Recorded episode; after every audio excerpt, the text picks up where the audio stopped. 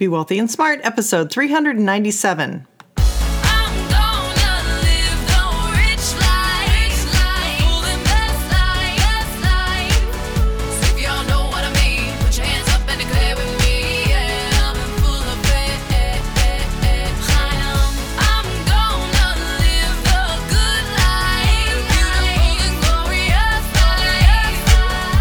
Into a world of wealth and financial freedom without budgets, boredom, or bosses on Be Wealthy and Smart.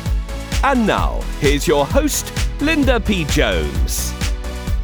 Welcome to Be Wealthy and Smart. I'm Linda P. Jones, America's Wealth Mentor, empowering women and men worldwide to financial freedom. Today is Listener Question Friday, and we have a question about how to determine assets for asset allocation.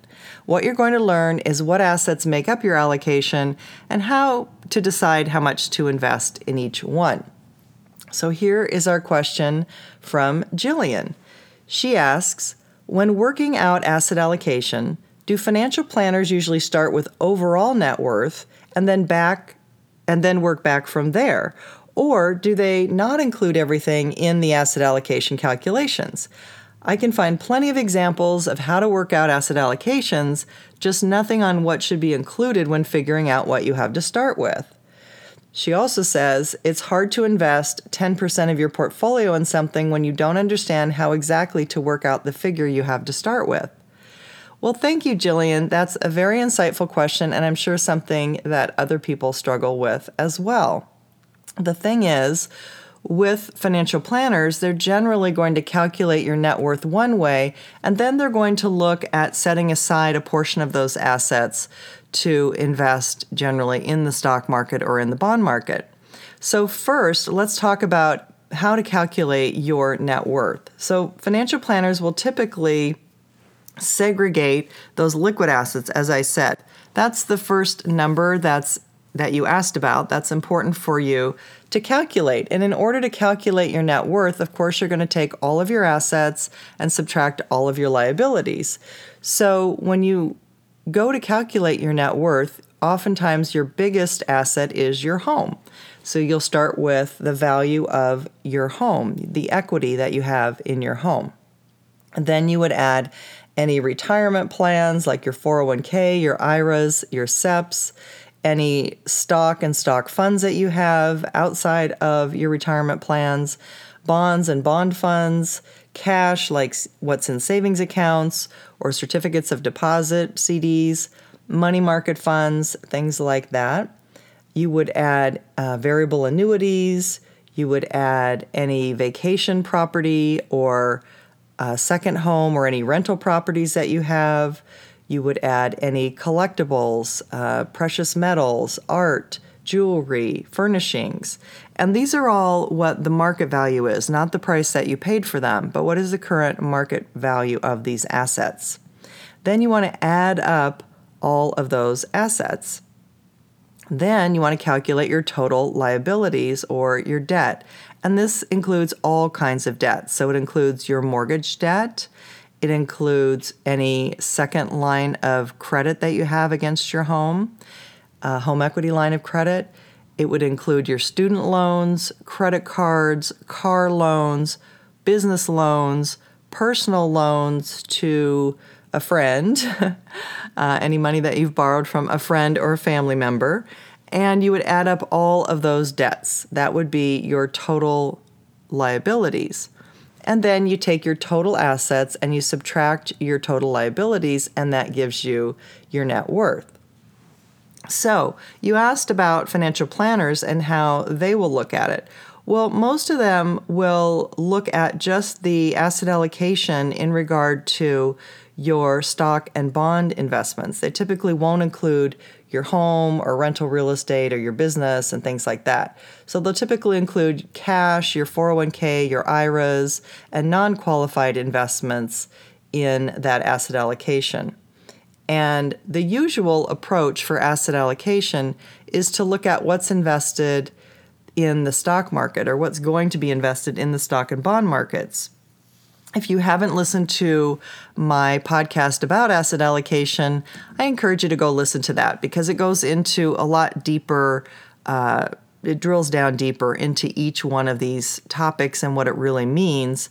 But I'm just going to give a broad overview today in this podcast. So, when we talk about asset allocation, we generally look at what are we investing in in stocks and bonds and things like that. And they'll typically have a portion in large cap or large capitalization, which also means large companies, mid cap, which is medium capitalization or medium sized companies, um, small cap, small capitalization or small companies, and then also maybe some in uh, breaking that down further into growth and value. So, fast growing companies within large, medium, and small size companies, uh, and value companies, those that are maybe out of favor or undervalued, and uh, also categorizing those by large, medium, and small cap. Then they'll look at short term bonds, intermediate term bonds, and long term bonds, and then look perhaps at some global bonds uh, or international, also international stocks or global stock funds. Uh, of course, anything global is going to include the US already in it, and anything international is going to exclude any US investments in it and just be those outside of the US. And then they may also include REITs like real estate investment trusts and precious metals or other sectors.